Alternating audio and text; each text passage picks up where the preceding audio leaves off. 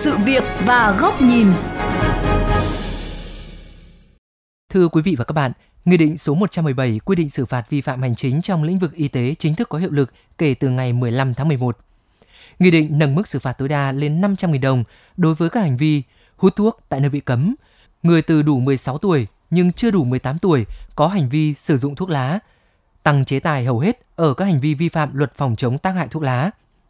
Đặc biệt, Nghị định mở rộng thêm quyền xử phạt cho thanh tra các bộ ngành, cho phép xử phạt nguội qua camera, hình ảnh. Những thay đổi này được kỳ vọng sẽ uốn nắn nhận thức hành vi của người hút thuốc nơi công cộng.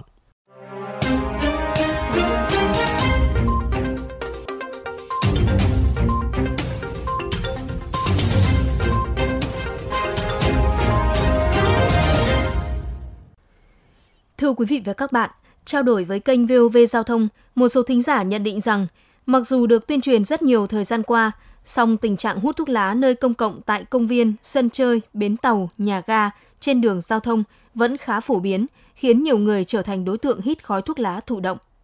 Mặc dù là người sử dụng thuốc nhưng mà tôi hoàn toàn ủng hộ tất cả các cái chính sách hạn chế hút thuốc ở những nơi công cộng làm ảnh hưởng đến tất cả những người xung quanh. Cái hình thức xử phạt như thế nào và ai là người xử phạt như thế thì thực sự rất là khó để mà mình kiểm soát được cái hình thức xử phạt. Khu nơi công cộng đông người, khu vui chơi giải trí thì bắt buộc phải có những phòng hút thuốc thì mới hạn chế được cái người ta sẽ hút thuốc vào. Cùng nhau mà ngồi trao đổi về công việc, nếu mà ngồi cạnh một người hút thuốc lá, bản thân mình cảm thấy rất là khó chịu. Vì khói thuốc lá thì nó không dễ chịu khi mà hít phải. Mình ngửi phải cái khói thuốc lá thì mình cũng không đủ sáng suốt hoặc minh mẫn để có thể suy nghĩ ra bất cứ cái điều gì khác, khá ảnh hưởng đến công việc. Theo ghi nhận của phóng viên, bên trong khuôn viên trường học, bệnh viện đã thực hiện rất nghiêm quy định của luật phòng chống tác hại của thuốc lá. Tuy nhiên, tại các khu vực xung quanh, đặc biệt là tại cổng trường học, bệnh viện vẫn bị bủa vây bởi khói thuốc. Rất nhiều hàng quán vô tư bán thuốc lá cho người dân hút tại chỗ. Chị Hoàng Thị Lý, một chủ cửa tiệm tạp hóa trên phố Phủ Doãn, Hà Nội chia sẻ như sau. Cái thuốc lá này thì chỉ nghe thấy nó cấm ở trên tivi đài báo thôi, chứ còn ở ngoài đời thường thì chúng tôi vẫn bán bình thường. Chả có ai hỏi han, cũng chẳng ai bảo làm sao. Đáng lưu ý, không khó để bắt gặp hình ảnh giới trẻ học sinh phì phèo thuốc lá, thậm chí hút thuốc lào. Nguyên nhân bởi việc tiếp cận và mua bán thuốc lá ở bất cứ độ tuổi nào đang quá dễ dàng. Em hút thuốc được hai ba năm thì em cũng kiểu đôi đòi học theo nên mình trồng hút thuốc theo.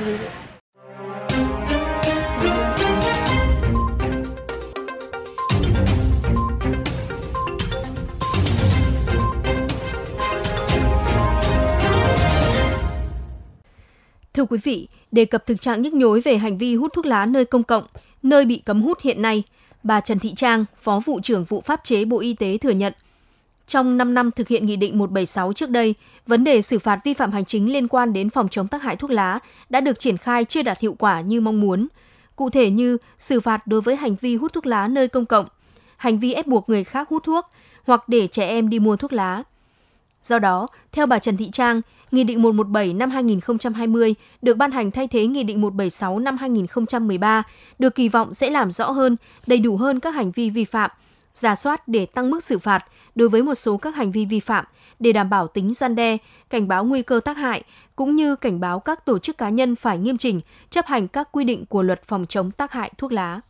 Trước đây thì thẩm quyền xử phạt được quy định rất là chung chung, nó dễ chồng chéo về mặt thẩm quyền cũng như là không xác định rõ là cơ quan nào thì có thẩm quyền xử lý vi phạm. Đối với Nghị định một trăm mười bảy này chúng tôi đã phân định rất là rõ. Thứ nhất là mở rộng thẩm quyền xử phạt cho rất nhiều cơ quan, trong đó có lực lượng công an, có thanh tra, y tế, thanh tra, giáo dục đào tạo, rồi là chủ tịch ủy ban nhân dân các cấp và các cái lực lượng chức năng có thẩm quyền khác. Khi ta mở rộng cái thẩm quyền xử phạt như thế thì gia tăng cái nguồn lực để tổ chức thực thi pháp luật.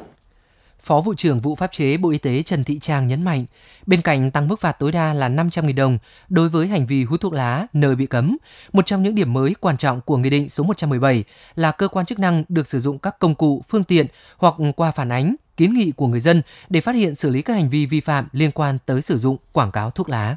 Ví dụ như một cái hành vi hút thuốc lá nơi công cộng, hoặc là tiếp thị thuốc lá ở nơi công cộng, hay là quảng cáo thuốc lá trên môi trường mạng thông qua các cái video clip, các cái tài khoản mạng xã hội, thì các hành vi này nó diễn ra nhanh chóng, cho nên rất là khó phát hiện, và lực lượng chức năng thì không phải lúc nào cũng có mặt thường xuyên để mà phát hiện được hành vi, mà thường phải thông qua cái tố giác của người dân, hoặc sử dụng các cái công cụ, phương tiện, thiết bị để chụp ảnh lại hay là ghi âm, ghi hình lại, và khi xác minh được rồi thì sẽ tiến hành xử phạt vi phạm.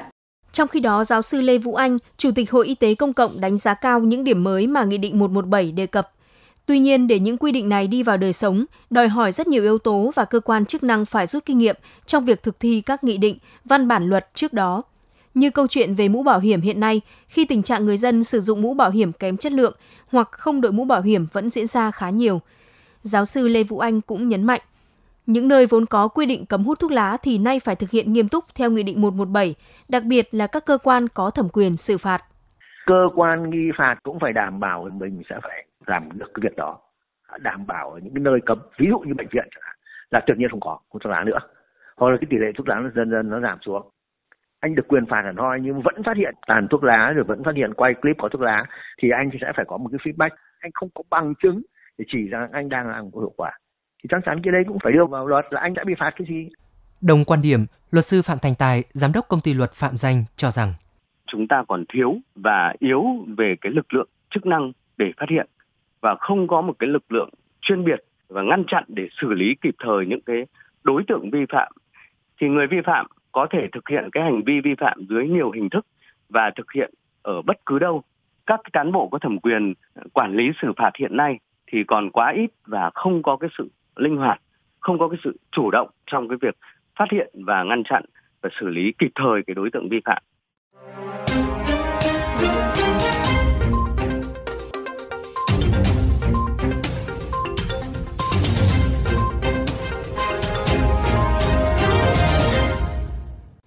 Thưa quý vị và các bạn, tiếp tục chuyên mục Sự việc góc nhìn, mời quý thính giả lắng nghe bình luận của biên tập viên Chu Đức với nhan đề Một cuộc chiến mới với khói thuốc nơi công cộng.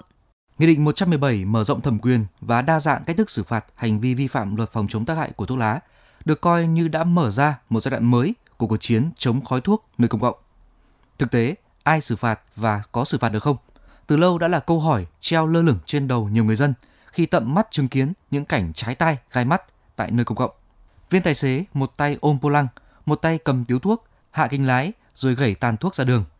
Tay thanh niên chậm rãi châm thuốc rồi hít một hơi thật sâu, xả khói mù mịt tại ngã tư khi chờ đèn đỏ.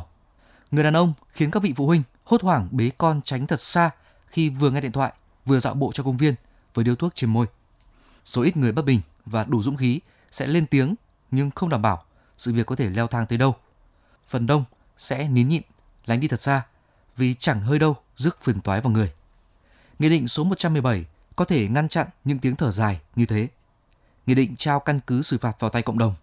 Cộng đồng giám sát, phát hiện và gửi bằng chứng bằng hình ảnh, clip cho cơ quan chức năng để tiến hành xử phạt nguội. Cách thức này được kỳ vọng sẽ tạo hiệu ứng tích cực như những chiến dịch nói không với đi sai làn, đi ngược chiều trên các diễn đàn, mạng xã hội về xe cộ và giao thông. Người vi phạm khi cảm thấy bị lên án, bị lạc lõng, tự khắc sẽ phải điều chỉnh hành vi, thói quen, từ đó tạo bước ngoặt về nhận thức. Nghị định số một trăm mười bảy cũng trao ấn kiếm cho nhiều cơ quan thanh tra các bộ ngành, phân trách nhiệm cụ thể cho Chủ tịch Ủy ban nhân dân, Công an nhân dân các cấp. Bên cạnh đó, có chế tài về các đơn vị không đưa nội dung phòng chống tác hại thuốc lá vào phong trào thi đua, khen thưởng, kỷ luật. Và những báo cáo tổng hợp về vấn đề phát hiện, xử lý vi phạm sẽ thể hiện ngay lãnh đạo bộ ngành địa phương nào còn thờ ơ, nơi nào quyết tâm vào cuộc. Đặc biệt, khi họ đứng trước một vấn đề rất lớn với sức khỏe cộng đồng, đứng trước con số ba mươi tư phẩy năm triệu người Việt hít khói thuốc thụ động và đối mặt với nguy cơ cao mắc bệnh hô hấp, tim mạch. Có thể nói, với việc tăng chế tài xử phạt, mở rộng thẩm quyền các cơ quan xử lý, cho phép cộng đồng giám sát cung cấp bằng chứng xử phạt nguội,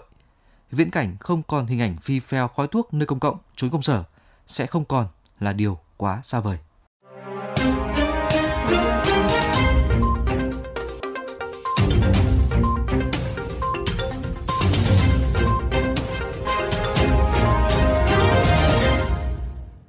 Quý vị và các bạn thân mến, nội dung vừa rồi đã khép lại chuyên mục Sự việc và góc nhìn hôm nay. Quý vị và các bạn có thể lắng nghe lại chuyên mục này trên website vovgiaothong chấm vn.